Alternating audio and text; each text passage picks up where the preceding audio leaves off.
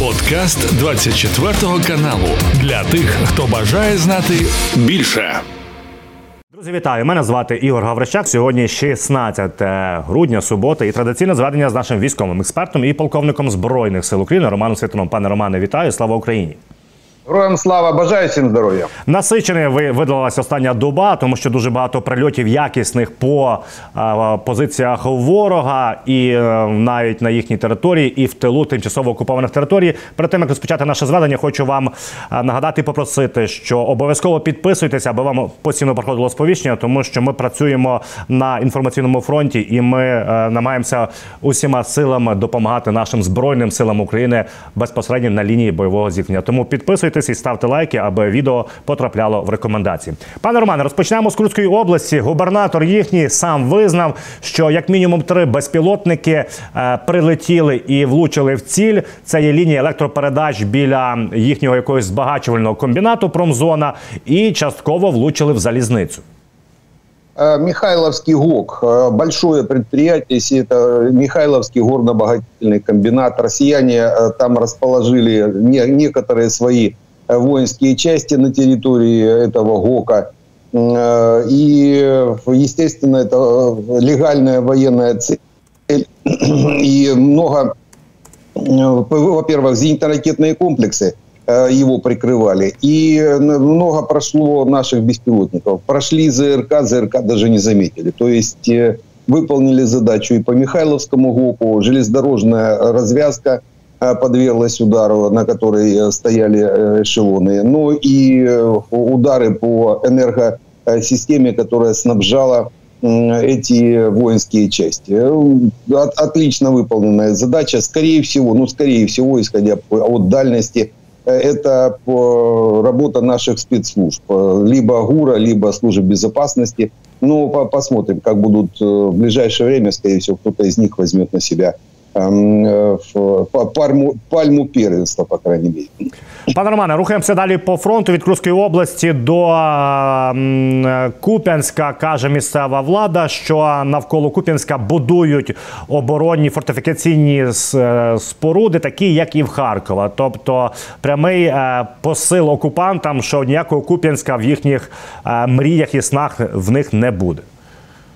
При освобождении Купинской, дальнейшем движении в сторону э, Сватова, то есть еще в прошлом году, э, сразу генерал Сырский определял линию обороны. Э, оптимально это не, ну, с точки зрения военной, как когда ведутся боевые действия, то оптимальная линия обороны это там по высотам, либо перед худшей позицией у врага. И вот мы потому и не выходили, допустим, на линию границы, потому что э, линия обороны, если ее отстраивать, а это уже было понятно, и наш, наш генштаб прекрасно понимал, что нам как минимум несколько э, лет держать э, линию обороны по Донбассу. Это вот по Осколу, если считать вот из России, из Валуек, по Осколу и дальше из-под Купинска, э, там лучшие позиции оборонительные уходят в сторону Свата. Вот эта линия обороны она сразу отстраивалась. Мы не пошли дальше в сторону России – а остановились э, и дальше начали укрепляться. Вот эта э, линия укрепления, которую сейчас россияне бьются уже второй год,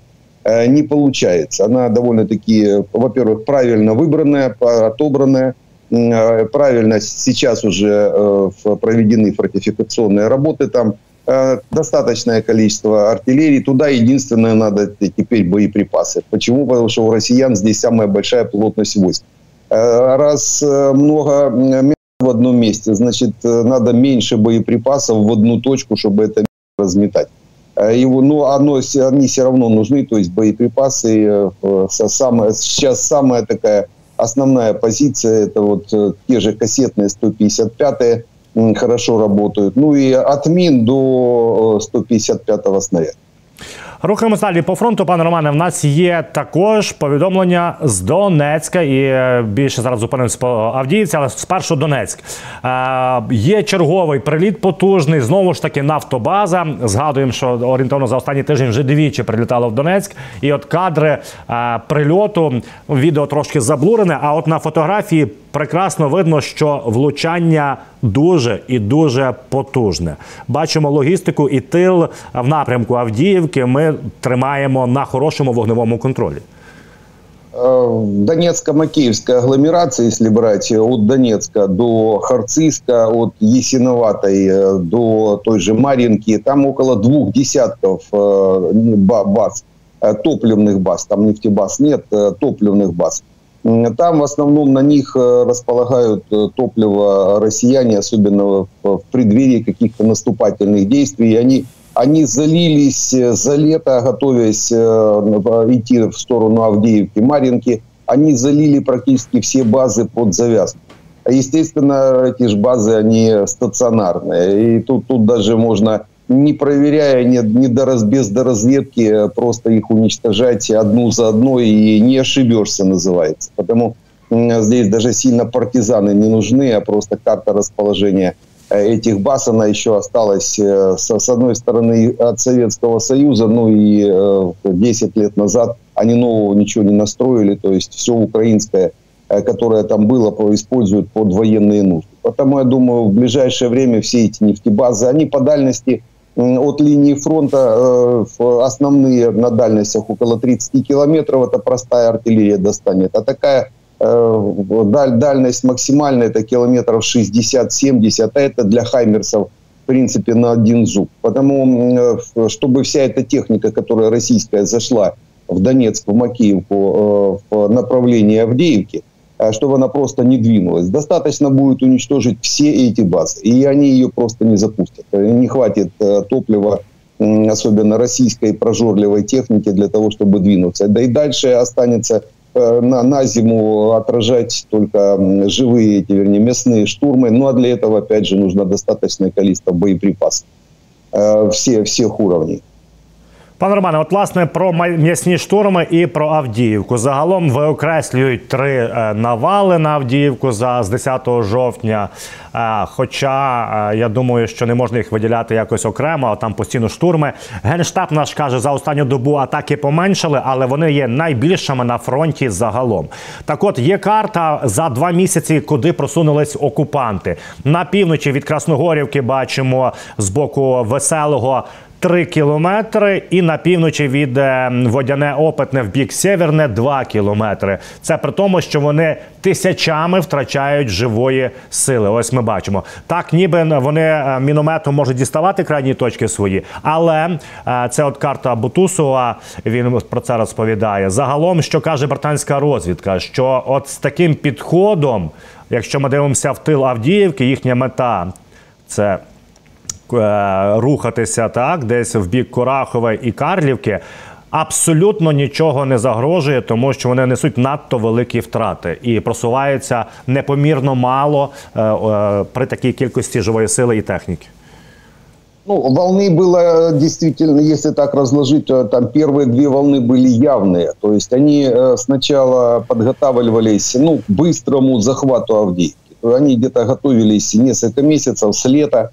Собирали живую силу, технику, ну, по-серьезному собрали, и расчет был где-то, ну, чуть ли не за неделю, максимум за полторы, э, с наскока захватить Авдеевку. Обломали зубы сразу сходу, техники оставили немерено на полях, э, отминусовали мы не одну тысячу россиян с первой волны, э, и, естественно, тут же стали готовиться не ко второй волне, а опять поднакопили чуть сил, средств, Э, решили добить. Ну, на второй волне потеряли еще больше, чем на первой. Потом поняли, что сходу Авдеевский гарнизон взять невозможно. Начали готовиться уже по-серьезному. Подтянули э, пару армий, то есть там около 30-40 э, тысяч россиян. Технику сейчас стянули в радиус где-то километров 40 на дивизионную глубину расположили. И вот третья волна, которая началась, она уже, можно сказать, она на всю зиму. Э, то есть видно расположение частей, видно, э, как они э, остаются на зимние квартиры, то есть они уже базируются там. Вот эти до, до 40 тысяч, они базируются. Не то, что там на, на, в полях закапываются, а это уже расположение, располага идет уже внутри агломерации, это значит надолго. Значит, они эту третью волну они будут тянуть до марта месяца. Они уже поняли, что Авдеевку ни сходу не взять, ни, ни сходу не взять, а придется работать. И вот уже основательно готовятся к этому вопросу, растягивают месяца на три технику подтянули. И здесь уже еще одна точка на, на зиму получается, вот это одна единственная точка в этом районе, который, на которую россияне будут пытаться давить уже Э, с задачей снести полностью Авдеевку. То есть так, как они э, в конце концов зашли в, в Бахмут, э, сносят кабами, артиллерии, а потом будут пытаться как-то задавить. А, а окружить Авдеевку нереально. По, по разным причинам россияне тоже это прекрасно понимают. Вот почему они сейчас не так на Степовой и на Бердыче, особенно на Бердыче, перестали двигаться, а пытаются двигаться в сторону Очеретина. А в Очеретино стоит гарнизон, который удерживает э, это крыло северное от окружения Авдеевки и не дает возможности продвигаться по-серьезному. Потому они сейчас пытаются вдоль железной дороги, да, вот там вот железка идет от Очеретина на Авдеевку. И вот по северо-восточному э, окраине э, этой железной дороги будут пытаться двигаться на Очеретино. Э, чтобы как-то нивелировать э, работу этого гарнизона. Но в Очеретино там тоже крепкий орешек, довольно-таки серьезная э, в позиции, они такие же примерно, как и в Авдеевке, в самой, особенно в промзоне. Ну и та же картина по, в сторону Карловки. На Карловке, там до Карловки им как-то Киева рачки, потому нереально туда даже им и, и, и соваться. А Карловский гарнизон удерживает с помощью артиллерии, удерживает южную, южную клешню россиян не дает ей сомкнуться. Потому здесь правильное, грамотное, выстроенное в свое время расположение гарнизонов, э, э, которые друг друга поддерживают. То есть вот эти два гарнизона, Арчеретинский и Карловский, поддерживают с тыла, причем с северо-запада, с юго-запада поддерживают Авдеевский гарнизон. И, в принципе, механизма такого сходу э, сломать нашу оборону там просто не существует.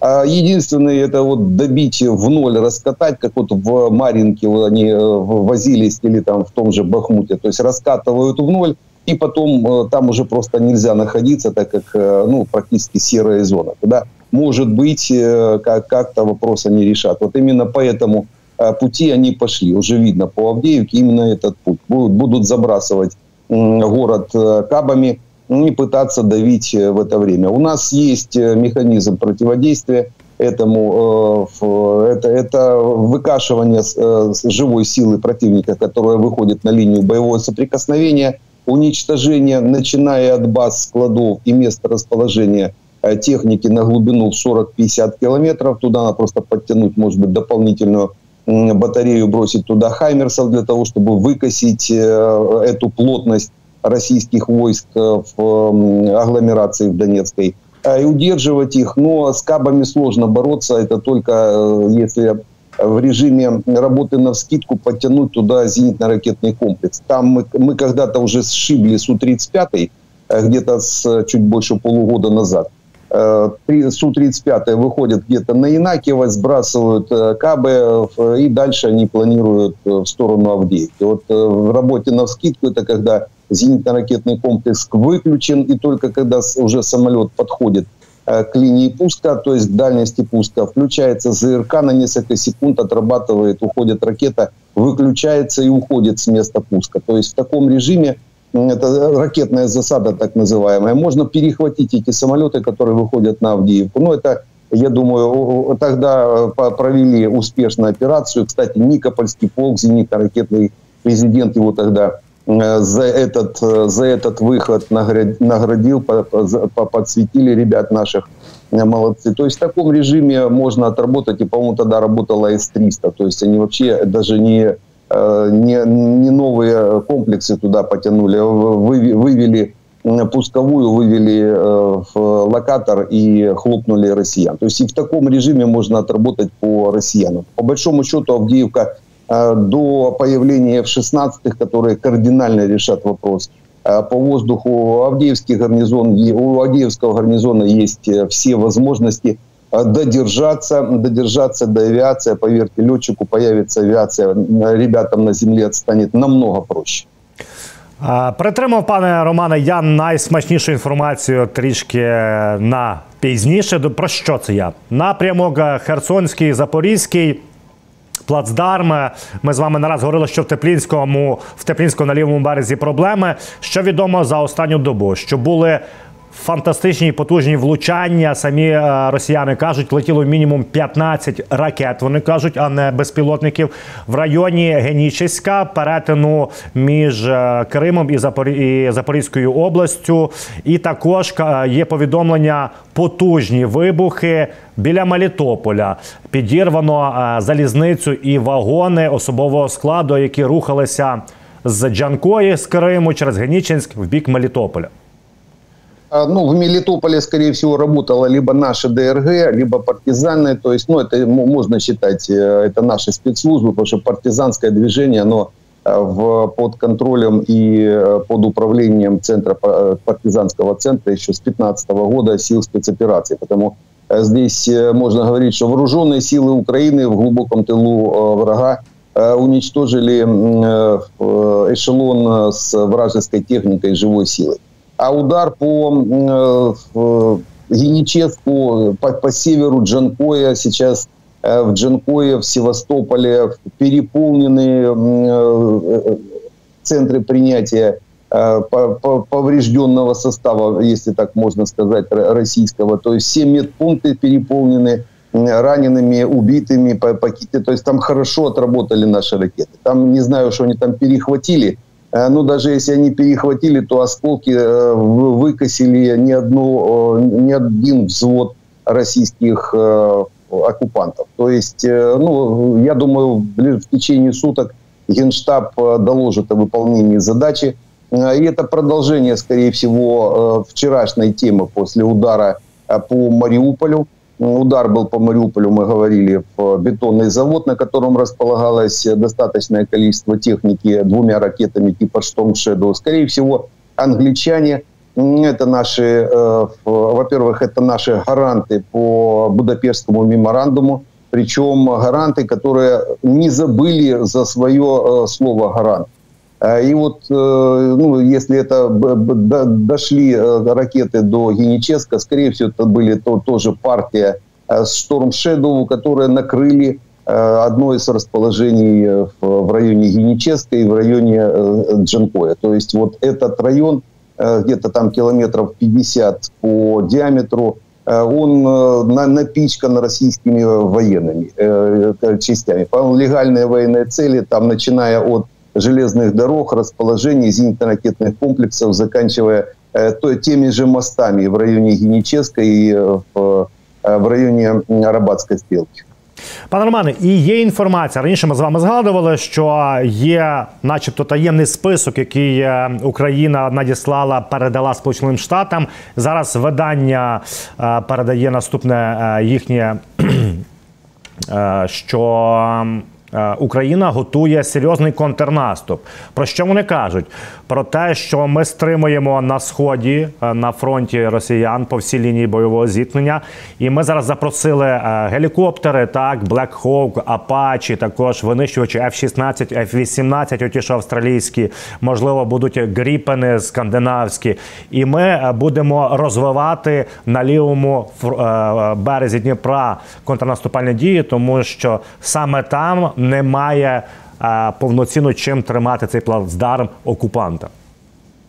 Самый худший фронт для россиян – это Херсонский. То есть из всех трех фронтов это практически нет механизма военного в, той, в том расположении фронта, который сейчас есть.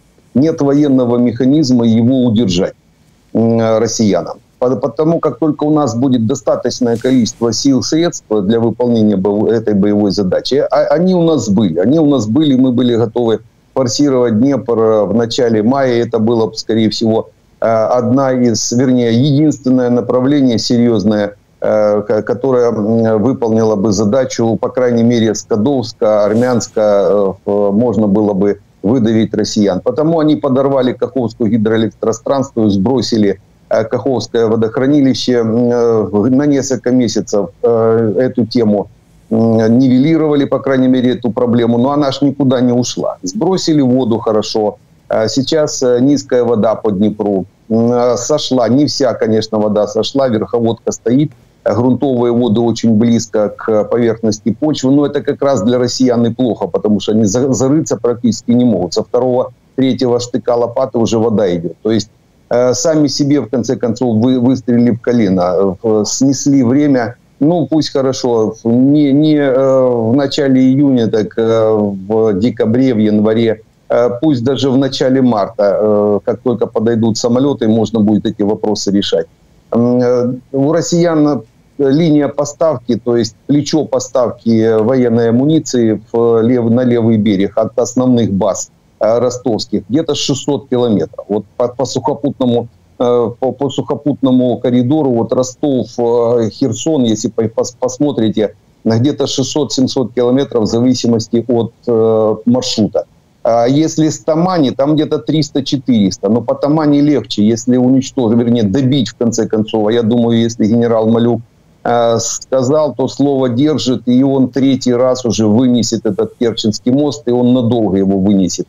Э, потому эти, это плечо в 300-400 километров отминусуется, останется одно плечо 700 километров. А 700 километров э, двигаться под ударами наших ракет, вот по Мелитополю отработали, по Геническу отработали, вчера по Мариуполю, это же как раз и есть, есть сухопутный коридор.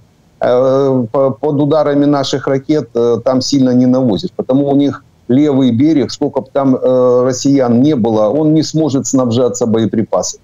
А с, с автоматами сильно не повоюешь. То есть для нас это сейчас открывается на следующий год.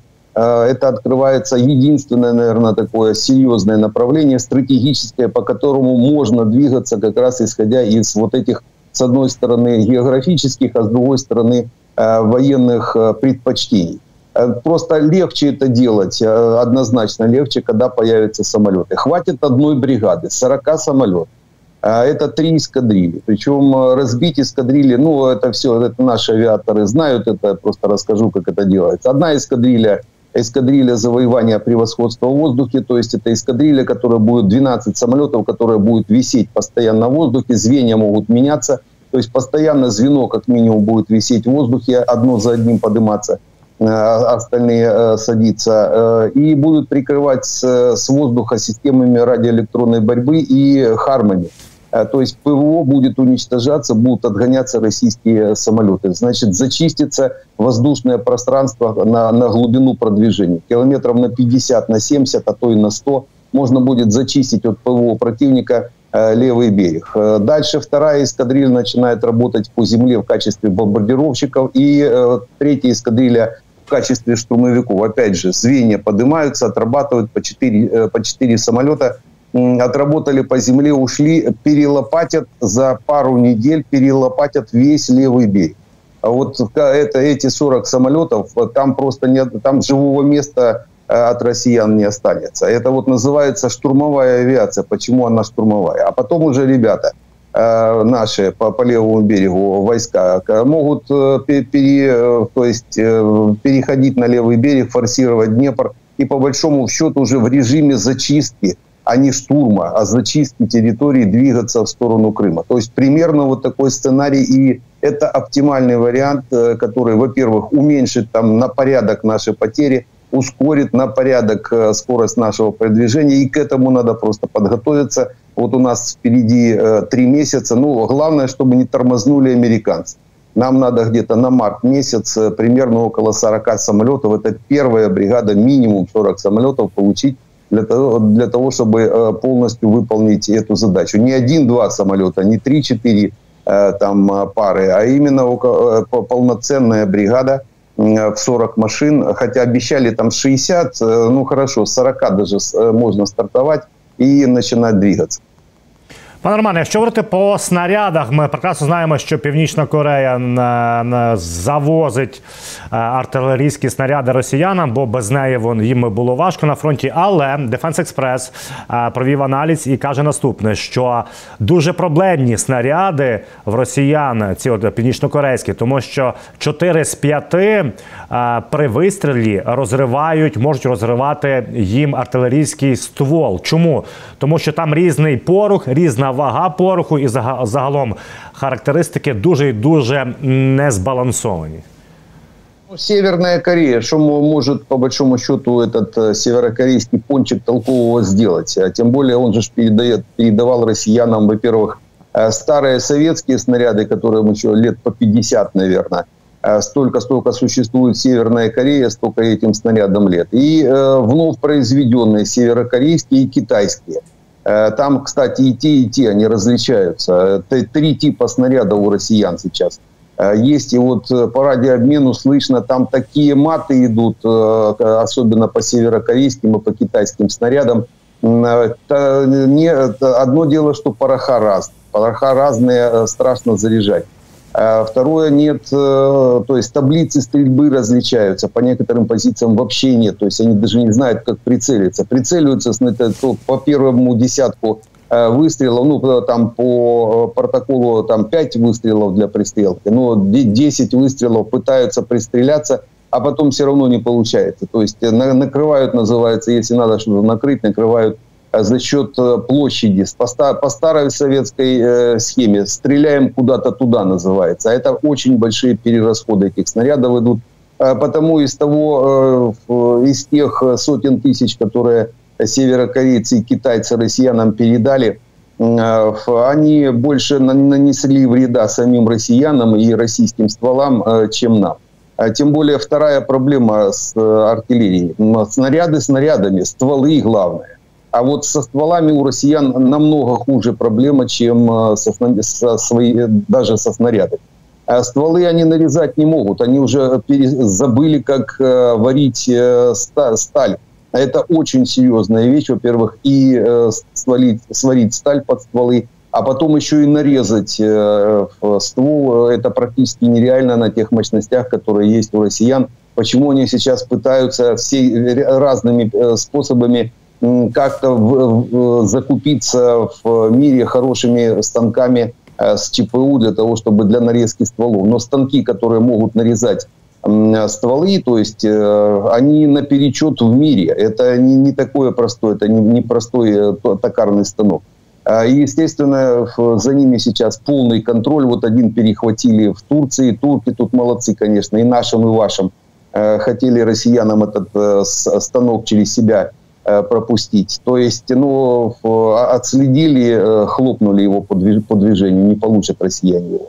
Э, то есть еще проблема со стволами, и э, они запросили, опять же, те, те же стволы запросили в Северной Корее, северокорейцы передали, опять же, и свои, и китайские. Ну, как, э, как всегда, уже по-донецки скажу, как было фуфло китайское, так это фуфло китайское и осталось. Ничего там они нового не придумали. Хорошо покрашенное вот такое из мусора пытаются сделать какое-то подобие Э, в, в военной амуниции. Я вообще не представляю, как китайцы там еще планировали э, соревноваться в мире э, по, по военной мощи с американцами. Или, или, допустим, с Европой, с теми же немцами. Взять немецкое оборудование, немецкую военную технику и китайскую, ну это небо и земля, просто небо и земля. И сейчас это четко, четко понятно – Э, понты колотят эти китайцы вместе с северокорейцами. И в конце концов это все э, сыпется на головы россиян, и вот они его разгребают. Но это для нас хорошее понятие, понимание процесса, э, потому все эти помощь этих товарищей дальневосточных россиянам, она в конце концов боком россиянам и выходит. Пане Романе, і на завершення стволами в росіян верніше снарядами від північної Кореї проблема, і з Угорщиною е, очевидно в росіян теж проблема, тому що маріонетка Кремля не проходить, йому закривають рота. Так і каже, до речі, е, прем'єр Бельгії, що Орбану пора закрити рота. Макрон висловився про те, що треба трошечки Орбану стишити коней. Наш міністр закордонних справ Кулеба повідомив наступне: попри те, що Угорщина блокує 50 мільярдів, все рівно ці гроші прийдуть е, нам. Будуть інакші є механізми окремі, тобто за це не треба переживати. Ну і прибалти взагалі вони пройшлися по Орбану так катком, можна сказати. Е, хорошо нас е, не, слушают представители стран Балтии. Нельзя говорить Прибалты, будем правильно говорить. Это балтийские народы, они сильно э, обижаются. Это старый российский нарратив, это я с, вашего позволения чуть под, подправлю. У меня много друзей э, в этих странах живет. Э, да, действительно, э, Орбан уже конкретно э, представители стран Балтии намекают о том, что пора им, наверное, с Евросоюза выходить. Им это Венгрии как таковой. Пока Орбан руководит Венгрией, к Венгрии будет негативное отношение в Евросоюзе. И если это уже риторика началась, поверьте, она закончится действием. Э, там же не пугают, там предупреждают о будущих э, определенных действиях, и, скорее всего, так оно и будет. Э, дело в том, что Европа – это все-таки демократия, европейская демократия, но демократия сама подразумевает это, когда меньшинство подчиняется большинству. Потому это и демократия. А не меньшинство начинает крутить большинством, как сейчас есть согласно устава ООН и устава Евросоюза. То есть, а вот здесь проблема. Здесь немножко есть э, переработка, я бы так сказал. Не недоработка, а переработка. То есть они перебрали момент, когда одна страна э, может руководить или выражать свое недовольство и останавливать действия всех остальных стран. И это надо однозначно менять, и, скорее всего, страны Балтии, естественно, могут быть генератором этих процессов, Э, изменять э, устав и ООН, и устав э, Евросоюза. То есть, когда нужно делать так, чтобы решение принималось не, не всеми членами одноголосно, а именно большинством, там, двумя третями или тремя четвертями, неважно. То есть, надо вот такие страны, не страны, еще раз, нет вопросов к венграм. Венгры, европейская нация уже, там ошметки остались этих ханты-мансистов, Э, ханты-мансийцев, э, это Орбан с арбанятами, ну, это мы вчера говорили уже на, на эту тему. Ну, им э, открыть дорогу на выезд в Ханты-Мансийск, хай воссоединяться со своими корнями. Это же проблема, проблема россиян всех. Все их куда-то к корням куда-то тянет, под землю где-то куда-то там понаходить. А вернуть их обратно, ради бога, хай едут. А венгры Э, венгры выберут себе э, новую проевропейскую европейскую власть, и вопросов не, не останется. Но, вот, но все равно останется сама проблема, если ее не решить. То есть э, предложение стран Балтии и предложение на выход Орбану и предложение по поводу того, чтобы изменить законодательство, они довольно-таки сейчас, они прагматично подходят, то есть они, я думаю, этот вопрос решат и Э, перед тем, как нам уже вступать в Евросоюз и в НАТО, эти вопросы будут утрясены и, в принципе, больше проблемы такой э, в Європі не буде. Це був подкаст для тих, хто бажає знати більше. Підписуйся на 24 канал у Spotify, Apple Podcast і Google Podcast.